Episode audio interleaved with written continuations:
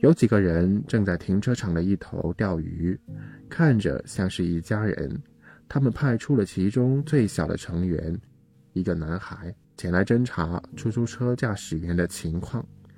小男孩过来了，先是狂奔，接着小跑，继而行走，最后干脆拖着步子挪了过来。他到了马特跟前，脱帽行礼，头发剪得相当外行。小男孩大概十来岁，穿着打满补丁的衣服，不过倒是很干净。先生，你在钓鱼吗？没有，我想开车去 MIT，但车子没油了。油？看来这个字没能流传下来。我车子的燃料电池用光了。男孩缓缓点头。我爹想问车子的事，你从哪弄来的？还有别的吗？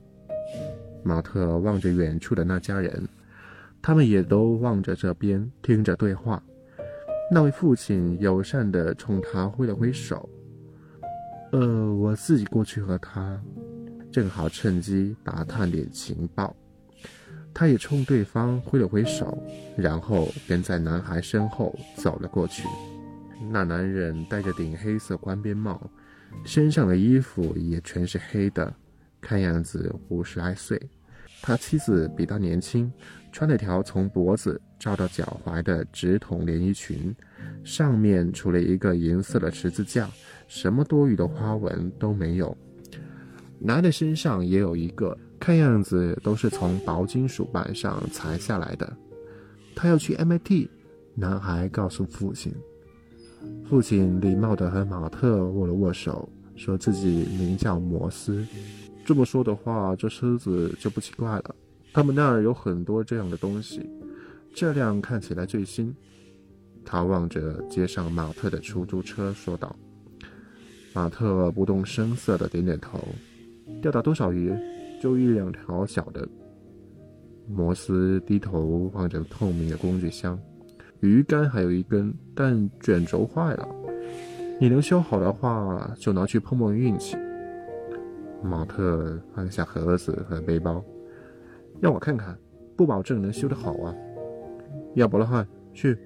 男人招呼了一声，男孩应声跑开去拿钓竿，正好。趁机打听一下现在的情况。你们都住在阿灵顿？前俩月都住那儿，天冷前得回城。男人的口音一点都不像新英格兰一带的。你是波士顿本地人？马特继续问道。对哦，老爷辈从卡罗莱纳迁来的。你家呢？大半也是剑桥人。也有俄亥俄的，他不假思索地答道：“俄亥俄州是挺远的。”他开始信口胡编：“我父亲想让我上 MIT。”亚伯拉罕带着钓竿和卷轴回来了，线卡了，动不了。他边说边扯了两把，线绷得紧紧的。让我瞧瞧。马特接过这个新玩意儿，坐在地上研究起来。接着，他胸有成竹地拉过工具箱，取出一套小号螺丝刀。最小的那把飞利浦的刀头正好能卡进固定卷轴的螺丝。工具对了就好办了，父亲懊恼地说了声。马特心想，思路对头就更好办了，但这话他没有说出口。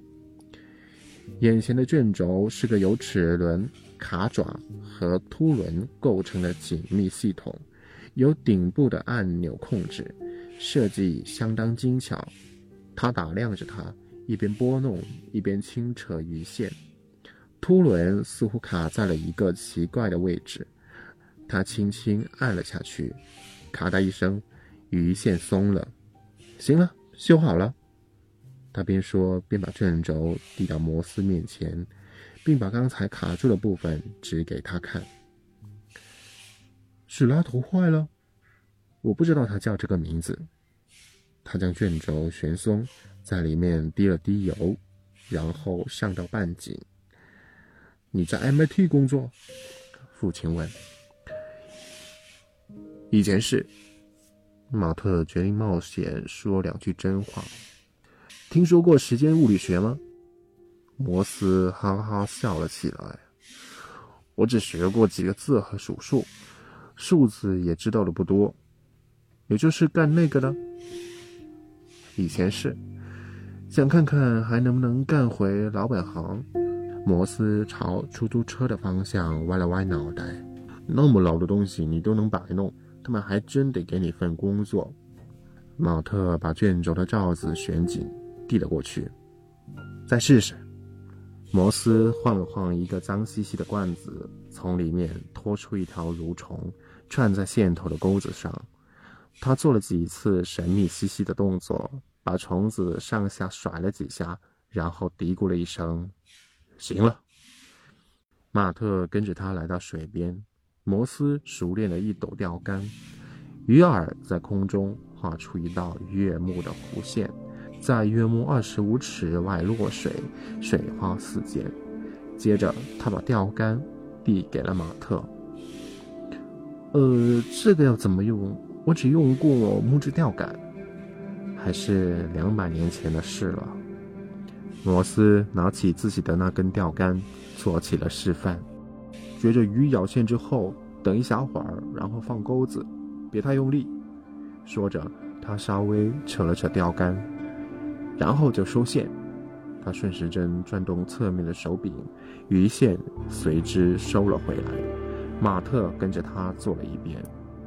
跟我说说你那个什么时间什么理的？时间物理学？呃，老实说，我只是个干手工活的。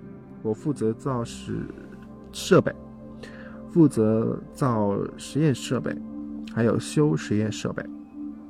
那种东西这儿有的是。可如果 MIT 不让你回去呢？这是在含蓄地问他干了什么让自己被解雇的事。马特朝四周看了看，说：“我说摩斯，能保守个秘密吗？”摩斯把钓竿交到左手。右手在胸前画了个十字，向基督发誓：“我……呃，我本人就是一个实验的一部分。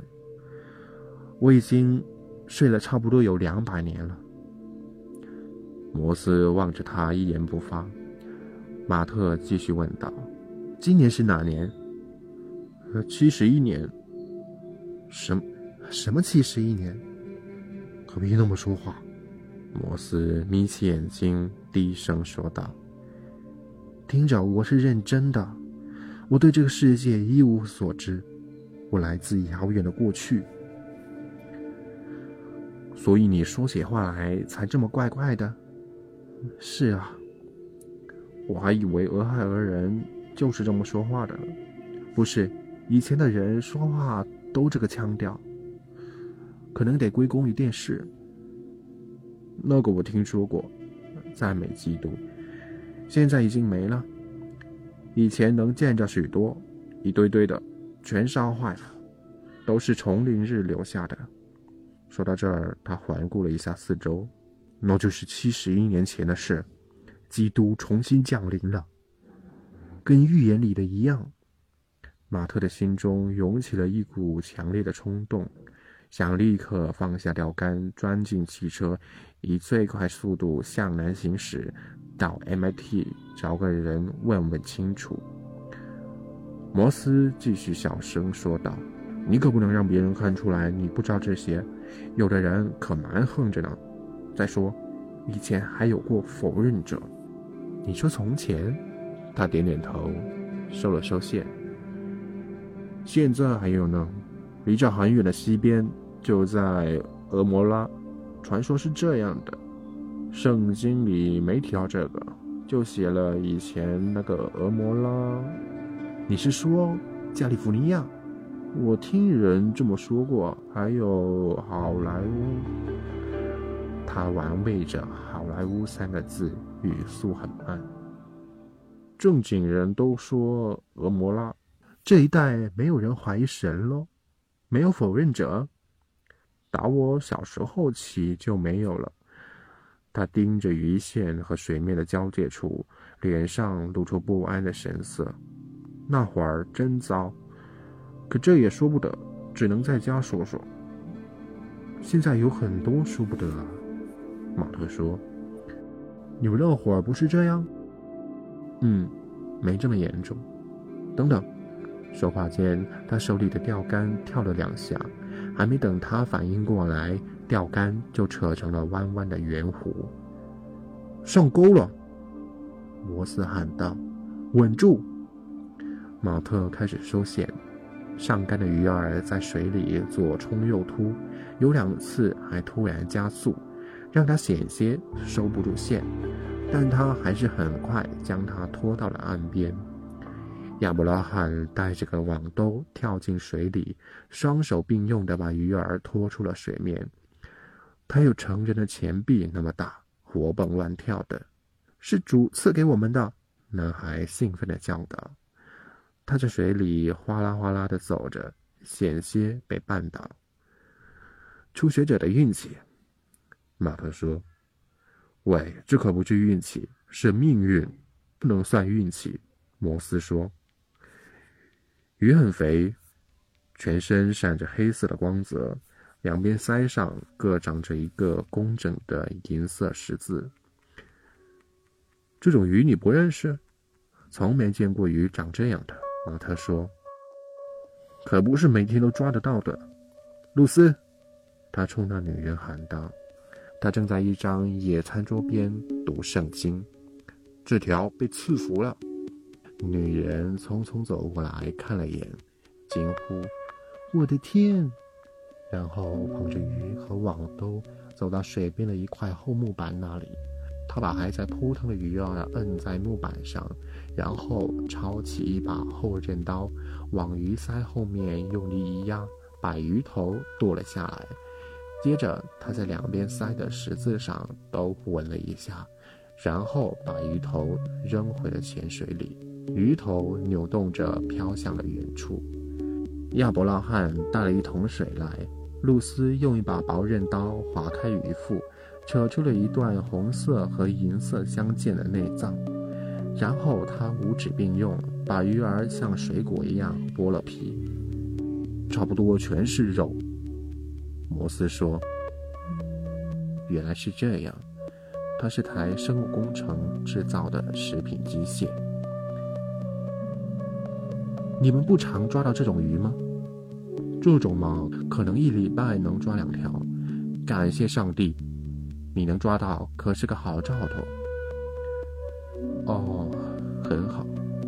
马特看着露丝清理鱼的内脏，它的骨头很少，基本上就是一整块长方形的肉。露丝把鱼身清洗干净，剖成八厚块，放到一个浅浅的碗里，然后旋开一个宽口瓶，倒了些红色的酱在鱼肉上，做成烧烤。我们把火升起来，少用点炭。摩斯，露丝说：“我们不用生太大的火。”摩斯翻了翻眼珠，少用点炭。他领着马特到了野餐桌旁的烧烤架边上。摩斯的另外两个孩子都是年轻的女孩，他们已经收集了些燃料，几把干草，几根细枝。整整齐齐地垒成了几堆，然后他们从几个用得很旧的塑料袋里拿出几根较粗的枝条和几块木块，有些是用过的，都碳化了。姑娘们每天早晨都去找木头，摩斯说：“越来越难找了。你们会搬到城里住，那里的热气比较充足。”没错。他们有太阳能，不过挤了点。他在地上铺些草，又在上面压了些树枝，垒成一顶锥形帐篷的形状。接着又从兜里掏出了引火的家伙，中间是根链子，链子的一头是把锉子，很粗，就像锉指甲的那种；另一头是根金属棒，他用棒子在锉子上一蹭。擦出了明亮的蓝色火花，地上的草堆里隐隐冒出了红光。他吹了吹，火升了起来，草堆上的枝条开始噼噼啪啪作响。他小心翼翼地把大一些的枝条加入了火堆，三根一组，边放边吹气，一只手在火焰后面照着。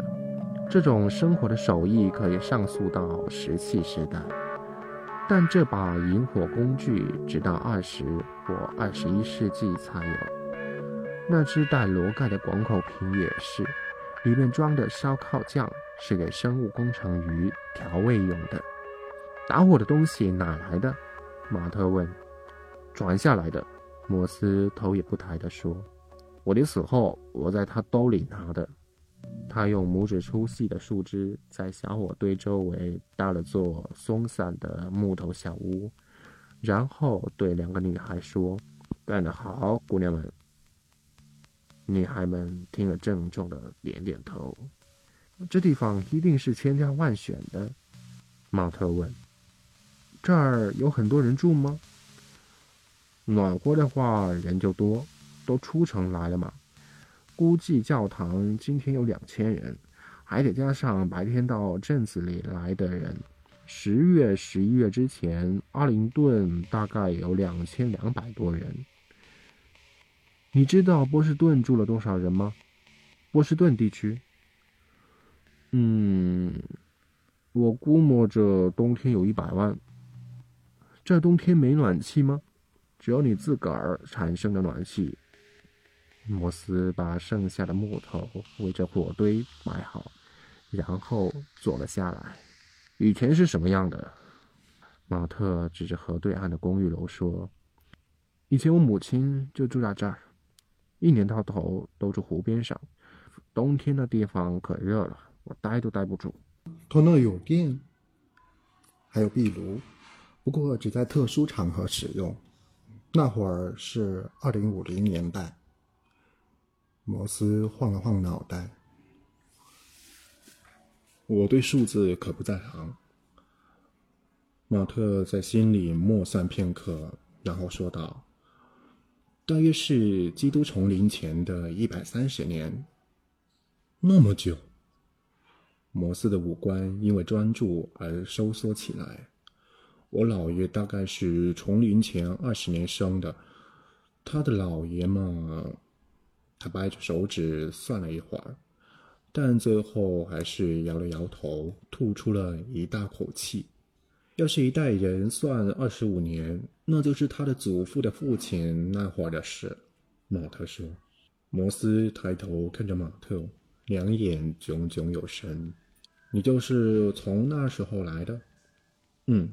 马特突然觉得有什么东西从自己体内流走了，是元气。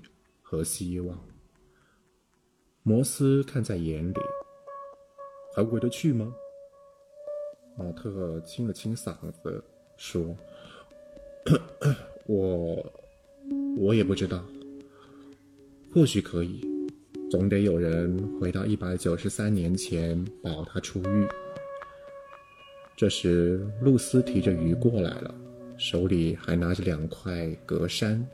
像是冰箱里的架子，他凝望着火堆问：“十分钟能好吗，摩斯？”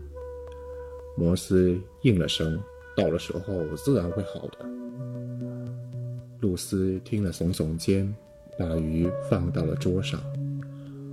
他又往粗枝里添了几根细枝，然后轻轻吹气，火熊熊地烧了起来。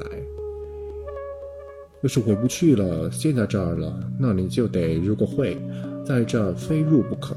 你在你们那会儿是哪个会的？你说教会？马特问。摩斯垂着眼睛点了点头。如果回答前改革派犹太无神论者，可能不太好。算是公理会的。我们那时候嘛，教会没有现在这么重要。书上就是这么写的，摩斯说。所以你们都很虚弱。嗯，我们都很虚弱，人类嘛，都差不多。马特不知道该怎么回答才算稳妥。卫理公会，摩斯轻声说：“不就天主教差不多吗？”我出生前很久就从天主教里分离出来了。卫理公会是介于几个宗派之间的宗派，他是从儿时的朋友那里约略听说的，信一宗啊什么的。希望 MIT 不会因为这个为难你，应该不会。你是从第二次降临之前来的吗？直接跳过去吧。但那些教会的人有时很不讲理，你明白我的意思吗？嗯，和他们说话要小心，说话和做事都要小心，要很小心。我会注意的，谢谢你，摩斯。MIT 的人都是研究科学的，可能会给你腾个地儿，如果他们讲理的话。可他们也是教师，大部分是。刚才升起的火已经烧得很旺了，热气直往外窜，两个人都向后挪了一些。摩斯说：“等火烧小点儿再烤。”这么说，现在已经没有卫理公会的人了？马特问。这一带是没有了，南边还有点基督会、敬礼会什么的。我们这儿嘛，只有基督徒，人人都是。哦，是啊，他迫不及待地答道：“你有二十二岁吗？我可没看上去那么年轻，二十七了。也可以说是两百多岁，如果从生日开始算的话。他们可能会让你服务一段时间，在军队里服务吗？军队不是为主服务。我从十八到二十岁那会儿就服务了一阵。”人人都得去，但如果你正好在念书，就等你毕业了再开始。服务是要做什么呢？做你最拿手的，你嘛大概能做个机械师，或者给科学家当助手。说着，他晃着脑袋哈哈大笑起来。也可能直接让你当科学家，再给你配个助手。你上的学应该够做科学家了。我学的可都是旧东西。科学是会过时的，也许你的那个时间化学我就从来没听说过，他们可能已经不研究这个了，是时间物理学。可你说的没错，没人研究的话就太可惜了。不光是可惜，简直是当头一棒。马特琢磨着该以什么身份在 MIT 出现。或许最好的办法是直接走进去说：“你们好，我就是你们一直在等的时间旅行者。”当他来的时候，新罕布什尔州的边界可没人在等。他想了想，觉得还是该偷偷溜进去，先摸清情况，再表明身份，这样或许能免于被人耻笑，至少不会被绑在柱子上烧死。亚伯拉罕走了过来，在父亲的耳边低声耳语了几句。摩斯对他说：“你问他。”亚伯拉罕走到马特跟前：“爹爹说可以问你，我能看看你的车吗？”“当然可以，我陪你去，我来开锁。”马特站起身来，在衣袋里摸索着串在出租车司机戒指上的那一大串钥匙。主要是塑料的电子钥匙，可也有两把老式金属钥匙。其中的一把塑料匙上写着“三零”。走进轿车时，他在钥匙上按了按，上面的红灯闪了两次，没电了。车门最后一次解了锁，缓缓发出了一声闷响。两个姑娘也跟来了。见车门打开，便一股脑挤进车里，在里头又蹦又跳。眼下这辆过时的东西，大概是州内甚至是东海岸最新的车，让他们玩玩也没有什么，反正弄不坏。先生，这是什么呀？亚伯拉罕在地板上发现了一枚点三五七口径的麦格农子弹。来来，给我。马特边说边伸手去拾子弹。那是子弹。站在他身后的摩斯问道。马特沉默了片刻，的确是枚子弹，看着像。他边说边把它递给了摩斯。摩斯把子弹放在手掌上来回摆弄，这东西从来没见过，不是步枪子弹。他们是不是已经偷看了他的包？是手枪子弹，还没有朝包的方向看。你们这儿只有步枪，没有手枪？我爹那会儿就没了，都是违法的。摩斯看着车窗里面说：“小心点儿，亚伯拉罕。”接着又瞥了眼马特说：“那里边没手枪？据我所知没有，我还没仔细检查呢。”孩子们，回火堆那去。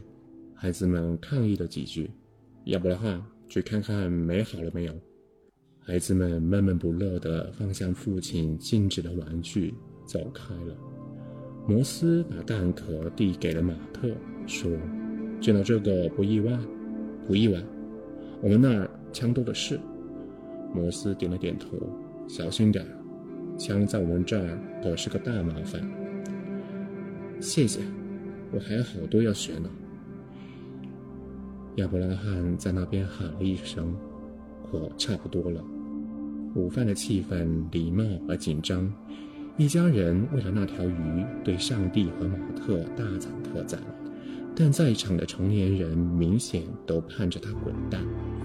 摩斯原本想把车锁好，可电力不足，钥匙失灵了。他们把车子彻底搜了搜，结果没找到什么违禁品，也没发现有用的东西。